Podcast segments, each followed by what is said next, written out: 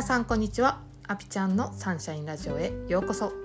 このラジオでは22年間のアスリート生活を経て現在は心のパーソナルトレーナーをしているアピちゃんが他の何者でもなく自分100%でいる方法や心が晴れるお話をお届けします。はい。皆さん今日あった幸せは何でしょうか？はたまた今日これからある幸せはどんなことでしょうか、えー、私が最近あった幸せはですね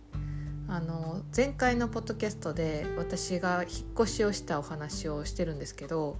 で引っ越してあの今ねベッドじゃなくて布団で寝てるんですよ。で最近マットレスをね布団の下に引くマットレスを買ったんですよ。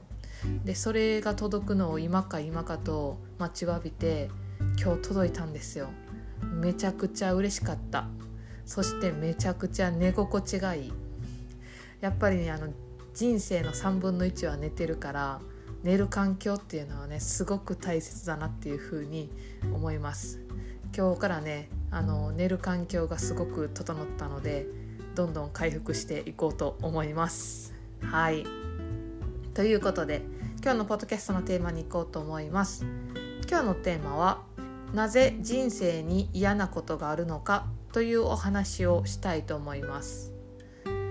あの生きてたらね嫌なことってねあると思うんですよ。なんでこんなこと起こるんやろとかなんであんな嫌な人おるんやろとかってねありますよね。うん、でその嫌なことが起きると人っていうのはネガティブなことに引っ張られやすい脳のね仕組みをしているので結構ねその嫌なことに嫌な出来事にこうフォーカスしてしまいがちなんですよね。でもその嫌なことにフォーカスをしてしまっていると今この瞬間っていうのはその出来事が起きていないのに自分の気分が悪くなったりとかその嫌な人が目の前にいないのにずっと頭の中で自分がねその人を住まわしてしまって自分の大切な時間をこう有意義に使えてないっていうことが起きてくるんですよね。うん、でじゃあその嫌なことっていうのはこうどんなに素晴らしい人にも起こるとは思うんですよ。でなんで起こるねんっていう話なんですけどあの嫌なことが起こるとじゃあ自分って何を望んでるんやろっていうことがすごくわかるし分かりやすいなっていうふうに思うんですよ。うん、あの人嫌やなって思うんやったらじゃあ自分はどうなりたいのどうなりたいのかとかあのどうしてもねこう職場とかこうチームメートとか嫌な人がいて毎日過ごさなあかんとかってあると思うんですよ。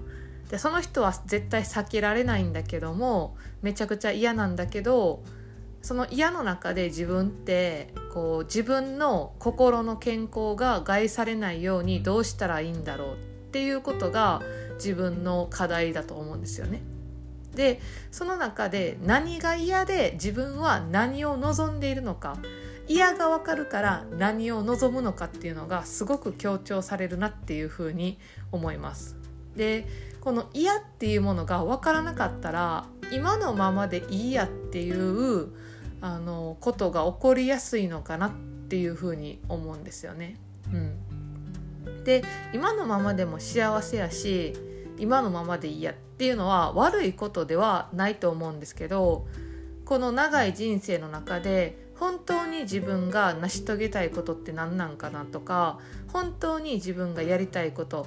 心の底から望んでいることって何なのかなって教えてくれるのが嫌なことやなってそこにこう力を注げるように目覚めさせてくれるところだなっていうふうに思います。で嫌なことっていうのが起こると、うん、そっちに引っ張られてしまうけどもじゃあ自分の望みって何なんとかこの嫌な出来事に対して自分ができることって何なんっていうところに是非ね皆さんの大切なエネルギーとか時間を注いでほしいなっていうふうに思います。はいということで今日はこんな感じで終わろうと思います。今日のポッドキャストのテーマはなぜ人生に嫌なことが起きるのかというお話でした。はい皆さん今日も最後まで聞いてくださってありがとうございますそれでは今日も素敵な一日をお過ごしください。ではまた。チャオチャオ。